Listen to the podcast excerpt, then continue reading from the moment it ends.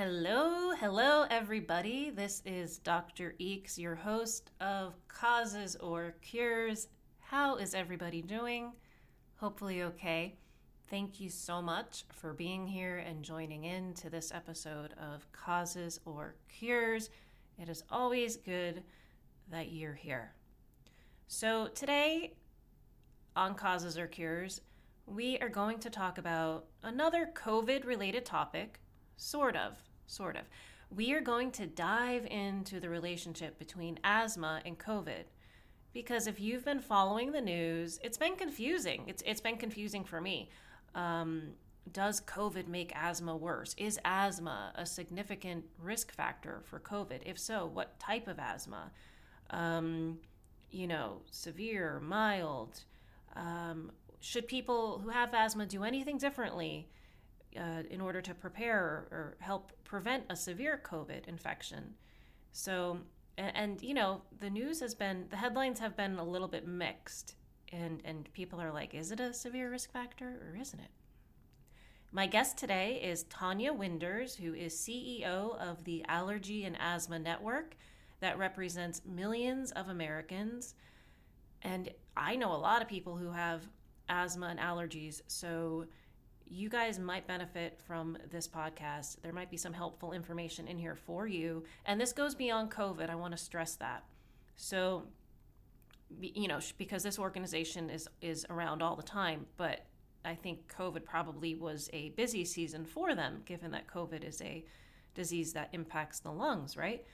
Anyhow, Tanya is going to talk more about the relationship between COVID and asthma help us make sense of that relationship. What does the evidence say? Um, she's obviously been on top of that because of what she does, so it'll be great to get her perspective on that. She's also going to talk about what her organization has been prioritizing during the pandemic, what they're doing in the way of research, um, as well as some of the virtual events they offer that some of you guys who you know who have asthma or allergies might benefit from.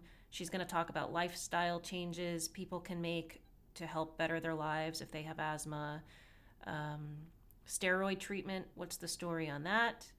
And also the social determinants of health, social factors, environment, job, uh, you know, neighborhood level factors that impact someone's risk of asthma or how severe it is or how hard it is to manage. She's going to talk more about all of those things. So, like I said, this podcast is COVID related, but it also goes beyond COVID. And um, I know that lots of people out there struggle with asthma and allergies. Uh, I have asthma, so I get it. And I do lots of stuff to control my asthma, I'll tell you that. But um, this is great. So, this was a great podcast for me to do too, just on a personal level. All right, guys, let's connect with Tanya and hear what she has to say. All right, everybody. On the line today, we have Tanya Winders, who is the CEO of Allergy and Asthma Network, which is a nonprofit organization that represents over 50 million Americans. Tanya, thanks so much for being here. Yeah, thank you so much for having me today. Absolutely. And um, I have to say, I went to your website and I absolutely love it. Um, and I also have asthma, so I was taking notes too. Yes. Um, Thank you. I will pass that along to the team. They'll be very excited to hear that feedback. Yeah, no, it was really, you know, just from a scientific communications perspective, it was very clean, easy to understand, easy to navigate. Um, so as I was going through it, I was like, I have to tell her how much I like her website. So, um, it, yeah, hats off to your team. Anyways, let's start. Can you talk about how did you get involved with the allergy and asthma network? Sure. So, you know, actually, it goes back um, almost 20 years, 25 years now, when I was um, number one in pharmaceuticals. Um, I ended up in the space of allergy and asthma medications. And so had some interest at that point, of course, learning the scientific ropes and um, engaging in clinical discussions with providers and stakeholders. Little did I know that I would then go on to be the mom of five uh, children in six and a half years, and wow. all of them have that history of atopy and allergy and asthma and eczema. So we are that traditional, what we call Allergy March family. Mm. And um, so then, as a patient uh, and a caregiver, as a parent advocate, uh, it became natural for me to get involved in, you know, just a community of like-minded individuals. And so that's when i first connected with allergy and asthma network. And then uh, after 15 years on the for-profit side of the business had the opportunity to come and be full-time at allergy and asthma network as the second ceo in our organization's 37 year history. Wow that's that's uh, quite a story um, quite a journey for you. And as I was reading on your website too, which I found interesting, um, that the organization was founded in 1985 um, by a woman who whose daughter had asthma and she she felt like there wasn't good information out there. So she was there with her typewriter at her kitchen table. I really love that imagery. Yeah so you know it's sort of a throwback picture right? So sitting at your yes. kitchen table uh, before the internet was really a thing before we all had laptops and um, smartphones at the end of our fingertips. And so nancy sander the president and founder had a very ill daughter with food allergies and asthma and, mm. um, and environmental allergies. And so she started writing a newsletter and it got picked up uh, by the Kaiser Permanente system and got wow. shared with other patients. And then that got picked up by some national media and the organization was born. Wow, that's that's amazing. And that's like such that is truly a grassroots initiative right there yes, that, that took absolutely. off. So um, absolutely. Little did she know that, you know, here we were are 37 years later, and that on an annual basis, Allergy and Asthma Network would now reach over 6 million people directly with wow. our programs and our resources each and every year. So, you know, I often think about her at that kitchen table and think if she had only known what the future held. That, no, that's it's such a great story and it's such a great photo. I mean, I loved it. Um, so let's let's talk about your organization, COVID nineteen. Obviously, COVID is a respiratory illness. How has your organization shifted its priorities? Um, what are you hearing from your network? Yeah, so you know, the last two years really has been just, I know we've said it, but just unprecedented times, right? And so back in March 2020, uh, I remember the day like it was yesterday, March 17th, St. Patrick's Day 2020. We made the decision to host our first COVID 19 webinar. And we had no idea how many people would show up or what, you know, really would be the um, interest from the community. Since that time, so just under two years, over 200,000 people have shown up for our monthly COVID webinars and over 300,000 unique visitors come to our COVID 19 Information Center each and every month. Wow. And, you know, it, it's one of those times where you sit and, and you think, how do we just take it day by day, respond to the needs of the community? And in doing so, created an entire new opportunity and program area and way to engage, educate, and empower patients. And yeah, and again, I was reading some of your um, inf- information on your website, and um, it's great. And I wanted to, uh, to ask you, know, and, and I was I've been following the research, uh, you know, COVID and asthma, and I thought you guys captured the nuances of it pretty well. So, can you give us just a little bit of an update in terms of what does the research say? What does the latest evidence say when it comes to asthma and COVID nineteen? Yeah, you know, it has been a little bit confusing and when you hear the, the headlines or the media about this, because what we know is that if you have controlled asthma, then more than likely you have better outcomes if should you contract COVID, right? On the flip side, if you have uncontrolled asthma and contract COVID, you have greater risk of um, hospitalization, ER visit, ventilation, and unfortunately mortality. So there was some back and forth early, earlier in the pandemic around do systemic steroids or inhaled steroids have per- protective value for patients? And what we have seen is that absolutely it all is dependent on that status of control. What do I mean by control? Not having nighttime symptoms, being able to do all the daily activities you want to be able to do without taking your quick relief medication too frequently. Um, you know, those are the kinds of things that help us to define is a patient well controlled? Um, that, that's a great way to put it. And, you know, and some people may not even know, you know, if, if their asthma is um, well controlled or not. You know, some people just kind of ignore these symptoms and let them go which is which is kind of going to bring me to my next question. You also have a great section on your website on the social determinants of health and we all we hear those words so much in public health um, because we're not really great at at addressing them. But I, I thought can you talk a little bit more about those and you know as they relate to allergies and asthma and and kind of you know what happened during the pandemic too because i think that really put a spotlight on um you know just the inequalities and and just how the social determinants of health really do matter when it comes to um, the pandemic and stuff like that and how, how you're going to do during the pandemic. Yeah you are absolutely correct. Here's what we know. There are systemic issues that plague underserved communities poor socioeconomic communities that often are also also uh, ethnic or racially divided, right? And so those individuals have systemic uh, challenges when it comes to food security, housing security, education. Um, and all of those things build the community, the environment for poor access to quality health care. And so, as I said earlier, it takes an engaged person um, to then be educated, to then be empowered.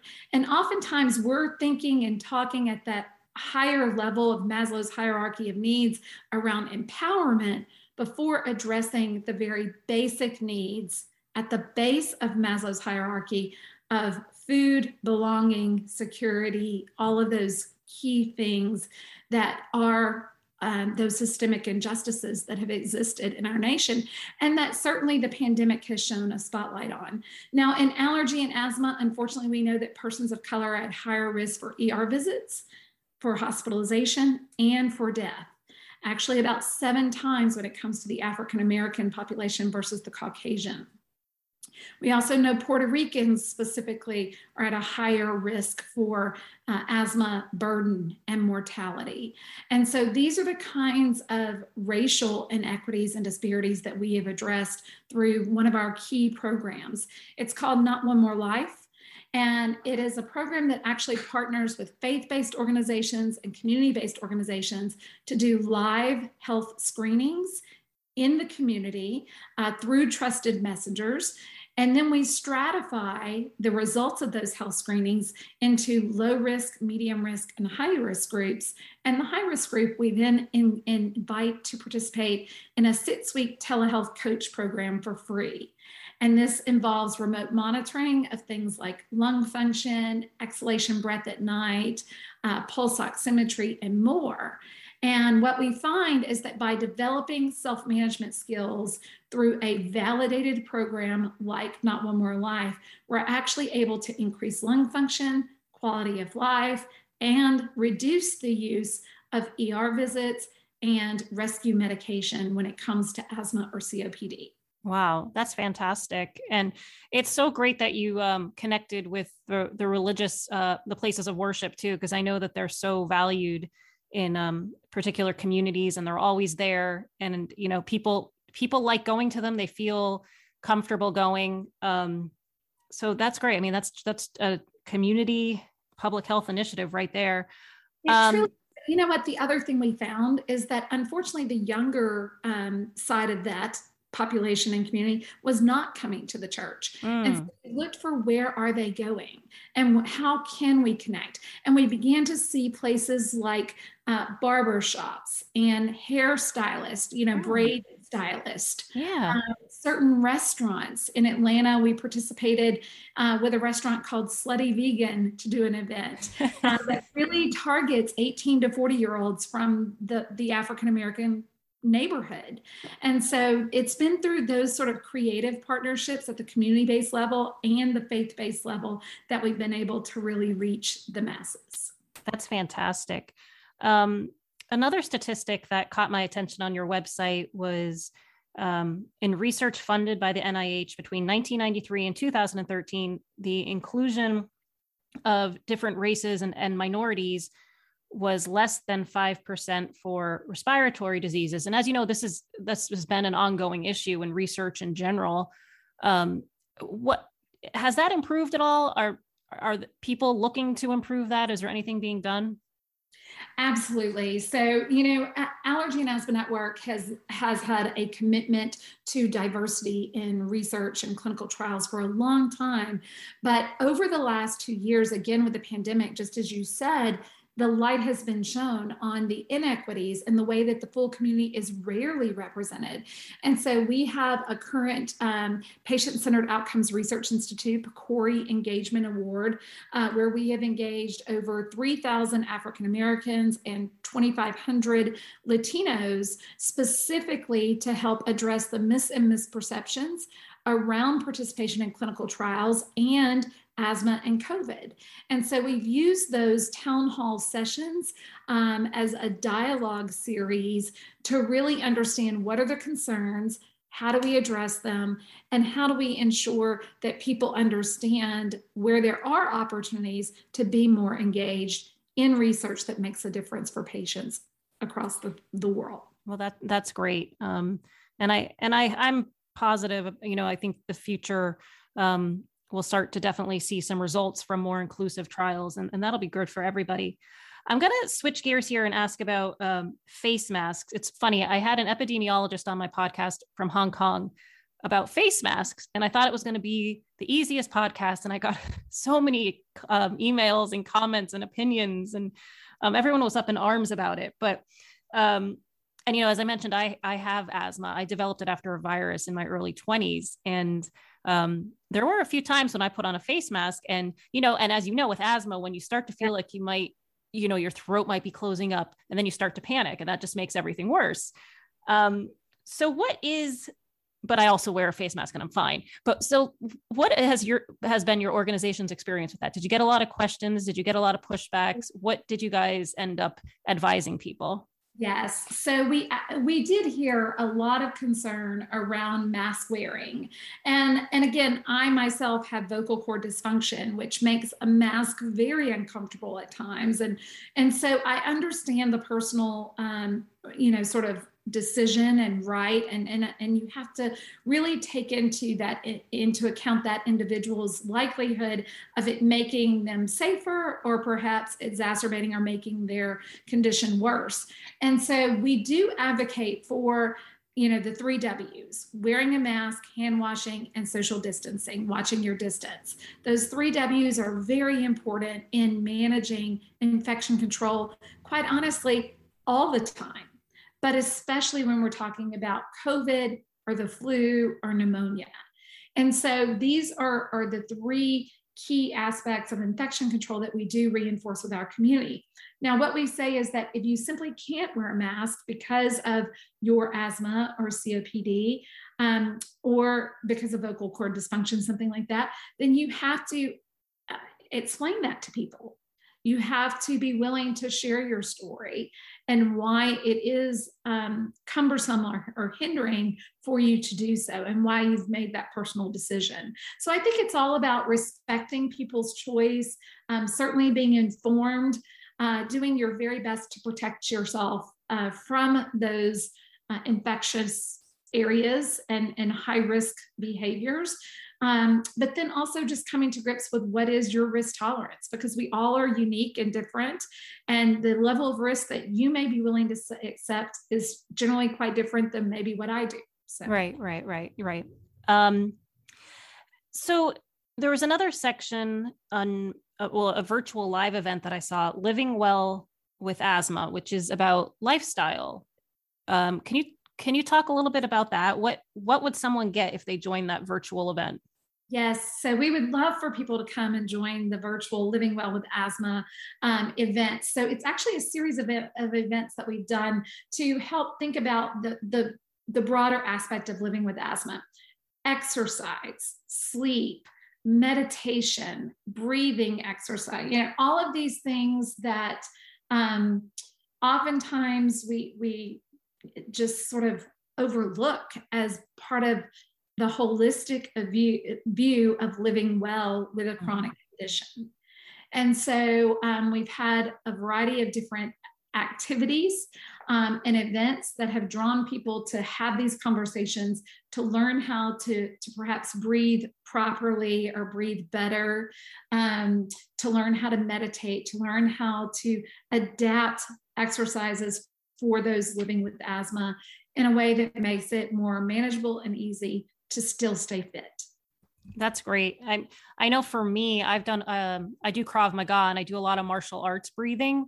Yes. Um and I just find it so beneficial. But you're right, people tend to downplay this stuff like or they think it sounds too easy. Um but uh for me it's been very helpful. So that I mean I might maybe I'll sign up and check it out just to see. Yeah, please do. We've yeah, got- no, I always am looking for um more tips and tricks. Um what is the section on your website about uh, steroid overuse? You know, this is a really um, soapbox, passionate topic for me because five plus years ago, really, that is the only way that we could manage some people's severe asthma with systemic steroids like prednisone. And I don't know if you've ever had to take prednisone for any length of time, but it has a lot of very challenging short term side effects and long term side effects. So things like mood disturbance, sleep yes. disturbance, weight gain. Um, you'll see people with like that moon face, a very round face. Yes. Um, and then long term, it's things like diabetes, heart disease, um, osteoporosis, thinning of the bones. I mean, there's a lot of negative side effects of steroids. And so over the last several years, we heard more and more patients express their frustration. They actually call it their frenemy. It's their friend because it helps them breathe, but it's enemy because of all these wicked side effects. Yeah. And so we began a campaign around appropriate use of steroids, steroid stewardship. And if you think back to 10 or 15 years ago, I liken it to antibiotics. 15 years ago, when I would take my little ones to the pediatrician, I expected to walk out with an antibiotic. And if I didn't, I was actually a little bit agitated, right? Because I had taken mm-hmm. off work. I needed to get back to work. I needed them to get well. Mm-hmm. Uh, and so now, though, because of the education awareness, we're much more hesitant because of antibiotic resistance. And we, we, we second guess ourselves before taking an antibiotic. Do I really right. need um, and even doctors second guess themselves before prescribing it. And so that's what we're trying to get to with steroids, where now there are innovative treatments that don't have those side effects, that don't cause the harm short term and long term to patients. And, and definitely that will help to manage symptoms just as effectively without that harm or downside. Right, right. I mean, I was on short term steroids, but I just did not like the way they made me feel. Um, I just I didn't feel like myself. I got hungry and I just felt kind of like depressed. Um yeah, yeah so it's for me all the time. It really it's it's yeah. I mean, I, unfortunately, I know um, you know dozens and dozens of women with severe asthma who their have lost their marriages, who have lost their jobs, who you know have had significant wow. effects of long-term steroid use wow. because it does change you. It changes, um, you know, like I said, your mood, your sleep, everything about you can be impacted by those systemic steroids. Wow. Well, it's great that you guys are highlighting that again because I feel like uh, it's people just don't have that awareness, you know, and then it gets to a certain point and it's harder it's harder to change. Um, so it's it's good that you're offering that that awareness up front. Tell me, uh, I don't know if this pandemic is going to end anytime soon. I hope it does. But for for this year, um, are you guys still focused mostly on COVID nineteen? Are there any big initiatives that um, you're promoting at this time? So I'm right there with you. I wish that we could say that COVID 19 was in our rearview mirror.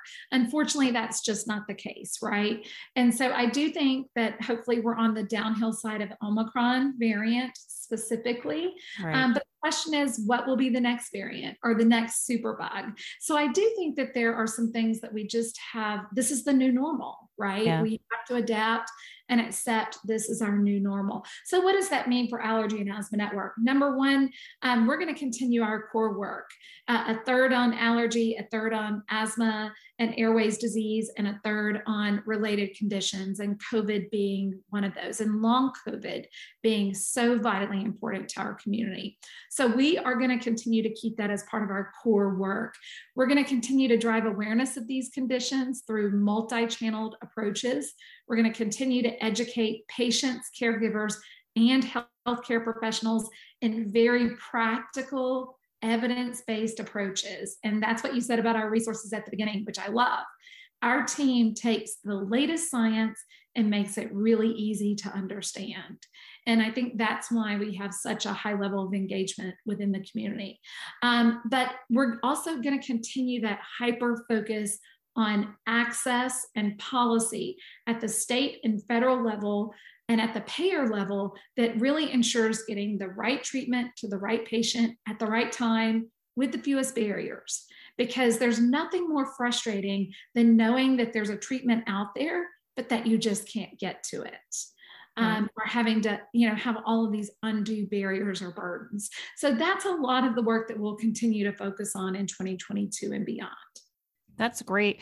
And in terms of uh, are, are people able to afford these medications? I mean, some people may not have, you know, health insurance, but do, is that uh, has that turned out to be a, a major issue for you guys? Yes, yes. Mm. Accessibility, mm. affordability continues to be a great concern. But the truth here, in my opinion, after 25 years in healthcare, is that we have to look more systemically. It's sort of like what we were talking about with health inequities. It's not just the pharmaceutical manufacturers that are responsible for pricing, it's also PBMs and payers, it's employers and self insured plans and you know we all have it's health systems and doctors. We all have a responsibility to come around the table with the patient at the center and think about how do we reform the healthcare system so that we can have greater affordability and accessibility for all. And in in my opinion you know if we honestly just came to the table and were solution oriented willing to maybe give a percent here and a percent there, we would make a huge dent in that 17, 18% GDP that healthcare is currently costing our nation. Mm, yeah, like a, a, layered approach almost. Um, and I think, you know, a lot of people say big pharma. I think it's just sort of a, it's a, it's a line, it's a catchy line um, to capture all of our frustrations. But you're so right. There's a lot of moving pieces under that umbrella. Um, that don't necessarily have to do with you know the the drug companies themselves but uh yeah we do need to make medication more accessible and affordable in this country. Um that's one of our biggest it's shameful really. I mean it's shameful. No one should have to choose between putting food on their table a roof over their head or buying their kids asthma medication to help them continue to breathe. Amen. That should not be a choice. Yeah no unfortunately it is for far too many today. Yeah. So allergy asthma network.org. That's your website, right? It is allergyasthmanetwork.org. Okay. And that's where people should go if they're interested in learning more. Um, and, and do you have a newsletter that they can sign up for? We do. So we have a monthly newsletter that goes over the six or eight hot topics in allergy and asthma. We also have a research newsletter that goes out every two weeks about how you can get involved in more research and what research is coming out in our space. So definitely visit allergyasthmanetwork.org to learn more about our events, sign up for the newsletter.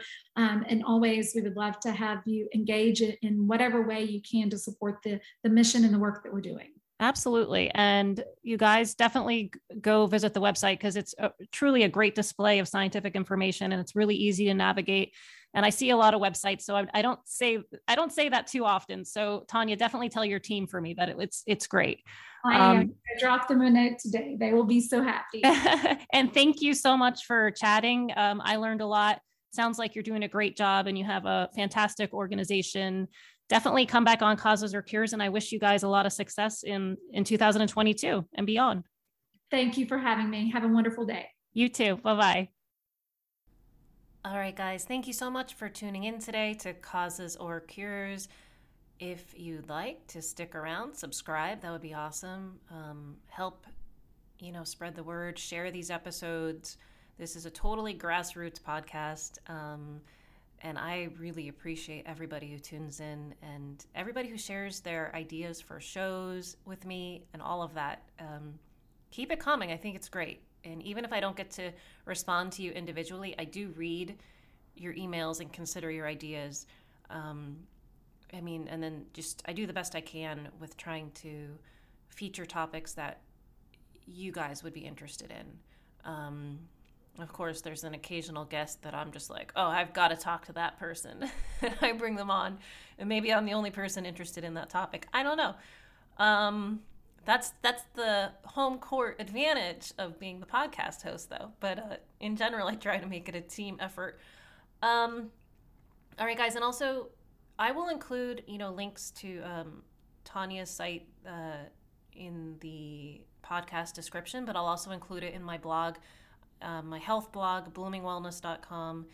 I've been writing a lot there, so definitely check it out. Um, you, lots of timely public health topics that I get into and you know there's places there where you can comment and ask questions that kind of thing um, and also uh, you can sign up for my newsletter there so that way we can keep in touch and you will not miss a, a causes or cures podcast episode because you'll know you'll know what's happening because you'll just get the newsletter i'm trying to schedule it so they go out every monday um, but you know again grassroots effort schedules changing um, but it's always good to add some structure to what you're doing. Um, keep yourself disciplined. Okay, every Monday a newsletter goes out, but that that's no, that is what it is. okay, guys. Again, thanks for joining in. Take care of yourselves. Take care of your friends, your family, um, and uh, mind, body, spirit. All of that. Mind, body, spirit. And with that, I am gonna head out the door for a run. All right. Bye bye, everyone.